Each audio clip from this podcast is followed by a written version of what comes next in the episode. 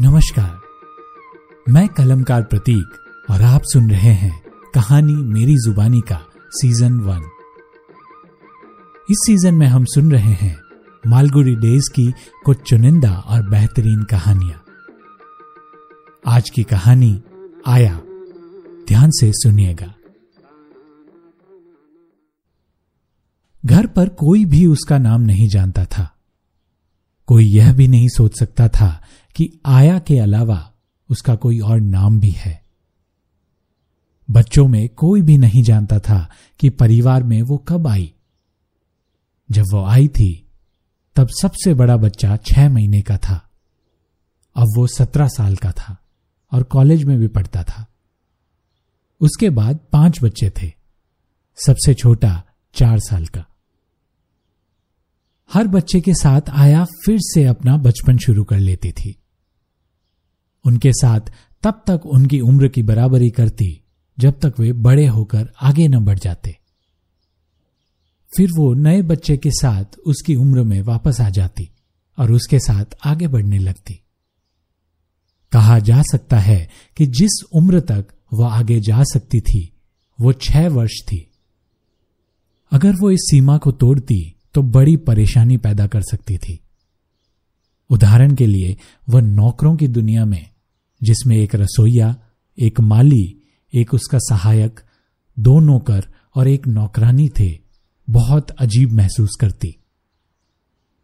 उनकी बातें उसे बिल्कुल अच्छी नहीं लगती थी, और जो भी वो बातें करते, सब अपनी मालकिन को जाकर बता देती।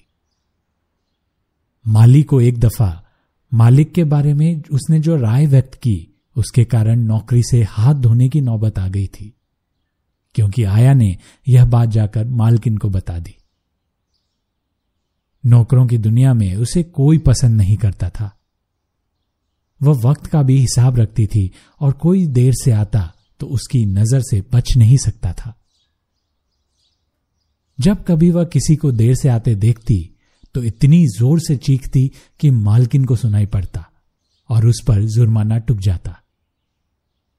यह काम उसने खुद ही अपना लिया था। और वह घर पर बच्चों को पढ़ाने आने वाले मास्टर पर भी नज़र रखती। वो हर सवेरे आता और बच्चों को गणित और अंग्रेज़ी पढ़ाता था। आया मास्टर जब तक पढ़ा था, उसके इर्द गिर्द घूमती रहती, क्योंकि उसे डर था कि वो बच्चों के साथ मारपीट न करे। सब टीचर उसे दुश्मन लगते और स्कूलें कारागार लगती थी। उसका विश्वास था कि माँ बाप अपने बच्चों को पढ़ने के लिए स्कूल भेजकर अच्छा नहीं करते। बुढ़िया को अध्यापकों के बारे में ज़्यादा जानने का मौका नहीं मिला था। इसलिए वह ट्यूटर के पढ़ाते वक्त पूरी निगरानी रखती थी। उसने जो काम खुद अपने सिर पर उठा रखे थे, उनमें से एक यह था कि नानबाई का लड़का लॉन पर साइकिल न चलाए। अखबार वाला नर्सरी में अखबार न फेंके, दोपहर को नौकर सोने न चले जाए। वह मेहमानों की देखभाल भी करती, उनके कपड़ों को उठाती, धरती और जब धोबी आता, उसे धोने के लिए पकड़ा देती। और इन सब के अलावा जब घर के सब लोग बाहर चले जाते तो दरवाजे पर ताला लगाकर सामने पहरेदार की तरह बैठी रहती। यह सब उसके मुख्य काम नहीं थे। जिस काम के लिए उसे दो दफ़ा रोज खाना, पंद्रह रुपए महीना, साल भर में तीन साड़ियाँ मिलती थी, इसमें वह दिन भर बारह घंटे व्यस्त रहती थी। सवेरे छह बजे राधा, जो सबसे छोटी बच्ची थी, ऊपर के सोने वाले कमरे में चिल्लाती, आया! और आया सब काम छोड़कर बड़ी तेज़ी से सीढ़ियाँ चढ़कर ऊपर भागती, क्योंकि जब तक वो पहुँच ही नहीं जाती, राधा की पुकार बंद नहीं होती। और जब आया उसकी चारपाई पर पहुंचकर मसहरी खोलती, आया, कहाँ थी अब तक? बिटिया, यही तो थी तुम्हारे पास। सारी रात तुम मेरे पास ही थी। और क्या? तुम सो रही थी या बैठी थी? अरे, मेरी बिटिया रानी जब सो रही हो तो मैं कैसे सो सकती हूँ? मैं चाकू हाथ में लिए बैठी रही। अगर कोई बुरा आदमी आता तो मैं उसकी गर्दन काट डालती। अच्छा चाकू दिखाओ तो कहाँ है? उसे तो मैं नीचे रखकर आई हूँ। मुझे वह चाकू ज़रूर दिखाना। अरे, बच्चे चाकू थोड़ी ना देखते हैं। जब तुम बड़ी हो जाओगी ना इस लंबी अलमारी के बराबर, तब देखना चाकू। तुम कितनी बड़ी होना चाहोगी? इतनी ही अलमारी तक पहुँच सकूँ। तब मैं खुद बिस्किट ले सकूँगी, है ना? बिल्कुल, हाँ। लेकिन अगर तुम सवेरे देर तक सोती रहोगी तो लंबी नहीं होगी। जल्दी उठो, हाथ मुँह धोकर दूध पियो तो देखना कितनी जल्दी बड़ी हो जाओगी। तीन दिन पहले तुम बहुत बड़ी हो गई थी, क्योंकि मुझे बिना बताए तुम जग कर तैयार हो गई थी। दूध का ग्लास पीकर वह बगीचे में दौड़ जाती और आया से कहती, अब ट्रेन ट्रेन खेलें? राधा एक गुड़िया और तीन पहिए की गाड़ी निकालती। राधा गुड़िया को छाती से लगाए, गाड़ी पर बैठती और आया बिल्कुल दोहरी होकर पीछे से गाड़ी धकेलती। अब गाड़ी ही ट्रेन बन जाती। फूलों के गमले स्टेशन होते और गोलाकार फार्म हाउस बेंगलोर शहर होता। आया इंजन ड्राइवर का काम करती और गुड़िया राधा का रोल अदा करती थी। और राधा कभी उसकी माँ बनती, कभी गार्ड बनकर ट्रेन को चलने और रुकने का हुक्म देती। आया कभी कभी रुककर थैली में से तंबाकू निकाल लेती और एक चुटकी मुँह में डालती। तो राधा पूछती, ट्रेन रुक क्यों गई? इसका पेज ढीला हो गया है, मैं कस रही हूँ। तुम कुछ खा रही हो। लेकिन ये तंबाकू नहीं है सिरदर्द की दवा है। मैंने स्टेशन से इसे खरीदा है। वहाँ दवा की दुकान है? हाँ, है। यह कहकर फूलों की एक झाड़ी की ओर इशारा करती। राधा झाड़ी को देखकर कहती डॉक्टर साहब, आया को सिरदर्द की अच्छी दवा देना, उसे बहुत तकलीफ़ हो रही है।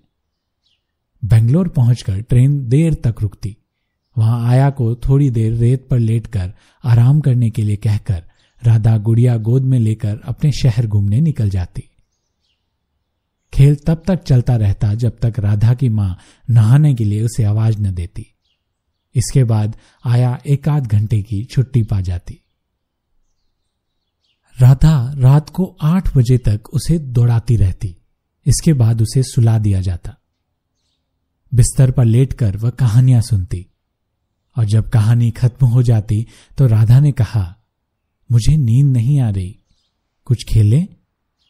पर आया ने इस पर कहा, अब मैं बूढ़े को बुला लूँगी। बूढ़े के नाम से एकदम असर होता, जो हमेशा से बच्चों पर होता आया है। वह घर के मैदान में कुत्ते के लिए बने घर में रहना माना जाता था। वह हमेशा आया को आवाज़ लगाता रहता और दरवाज़ा तोड़कर भीतर घुसाता और उसे उठा ले जाता।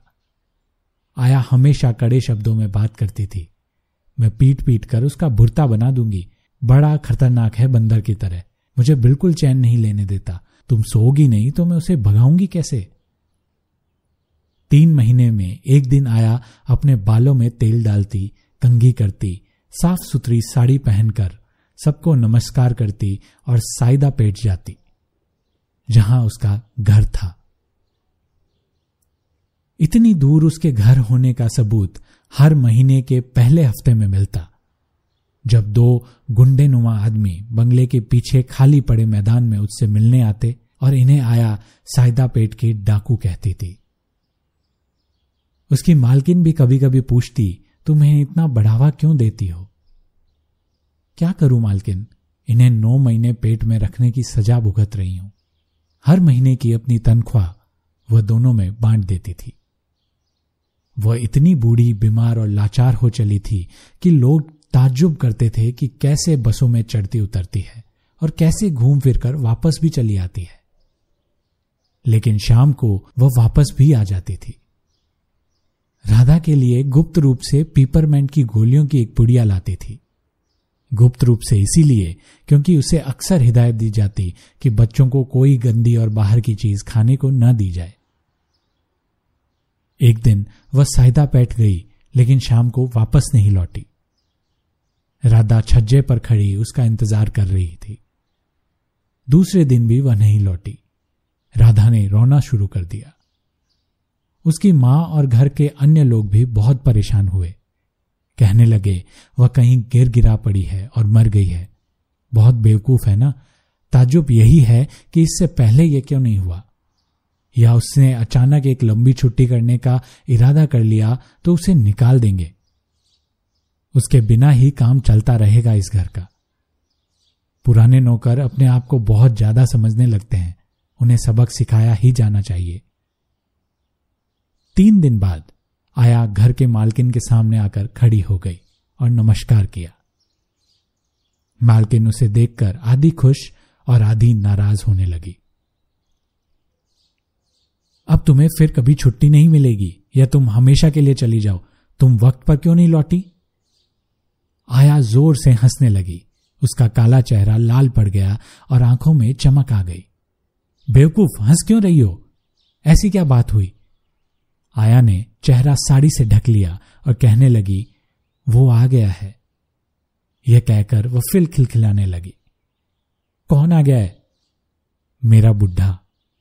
यह शब्द सुनते ही राधा ने जो आकर उससे लिपट गई थी, उसे छोड़ दिया और डरकर रसोई में घुसकर दरवाज़ा बंद कर लिया। अरे, कौन बुढ़ा? मालकिन ने फिर से पूछा। मैं उसका नाम नहीं ले सकती, आया ने शर्माते हुए कहा। तेरा पति? हाँ, यह कहकर अब वो कसमसाई वह चाहता है कि मैं उसकी देखभाल करूँ और पकाकर खिलाऊं। अब मैं घर गई तो वो वहीं था। इस तरह बैठा था जैसे कभी घर छोड़कर गया ही ना हो। पहले तो मालकिन मैं एकदम से डर गई। वो बगीचे में बाहर ही बैठा था। मालकिन, अभी वो मेरे साथ आया है, आप उससे बात नहीं करेंगी? मालकिन उठकर बाहर गई, देखा कि रास्ते पर एक काफ़ी बूढ़ा सा आदमी खड़ा है। मालकिन को सलाम कर, बेवकूफ़ की तरह आँखें मत मिचमिचा, आया ने डपट कर कहा। बूढ़े ने हाथ उठाकर सलाम किया और कहा, मुझे थामी चाहिए। आया का नाम से पुकारा जाना सबको अजीब सा लगा। अब मैं बूढ़ा हुआ, वह मेरे लिए पकाएगी, उसे जाने दें। तुम जाना चाहती हो आया? आया ने चेहरा घुमा लिया और फिर हंसने लगी। बहुत साल पहले चला गया था। लंका के चाय के बगानों में काम करता था। क्या पता था वो लौट आएगा।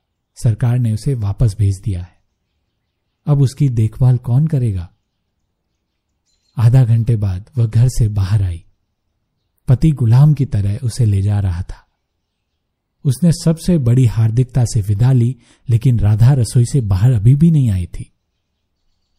आया रसोई के पास जाकर उससे बाहर आने की मिन्नत करने लगी। राधा ने पूछा, क्या बूढ़ा तुम्हें लिए जा रहा है? हाँ बिटिया बुरा आदमी है वो। कुत्ते का घर किसने खोला? किसी ने नहीं, उसने तोड़ डाला। वो क्या चाहता है? मुझे ले जाना चाहता है। जब तक वो चला नहीं जाता, मैं बाहर नहीं निकलूँगी। तुम जाओ और उसके आने से पहले यहाँ से चली जाओ।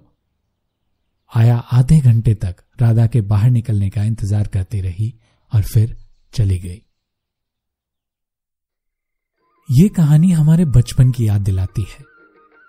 हमारे बचपन की वो अनगिनत और अजीब अजीब सी कहानियाँ, जिसका ना तो कोई सर होता था, न पैर। लेकिन सुनने में आज भी वो कहानियाँ दिल को छू जाती है। और हमारे बचपन की याद दिलाती है।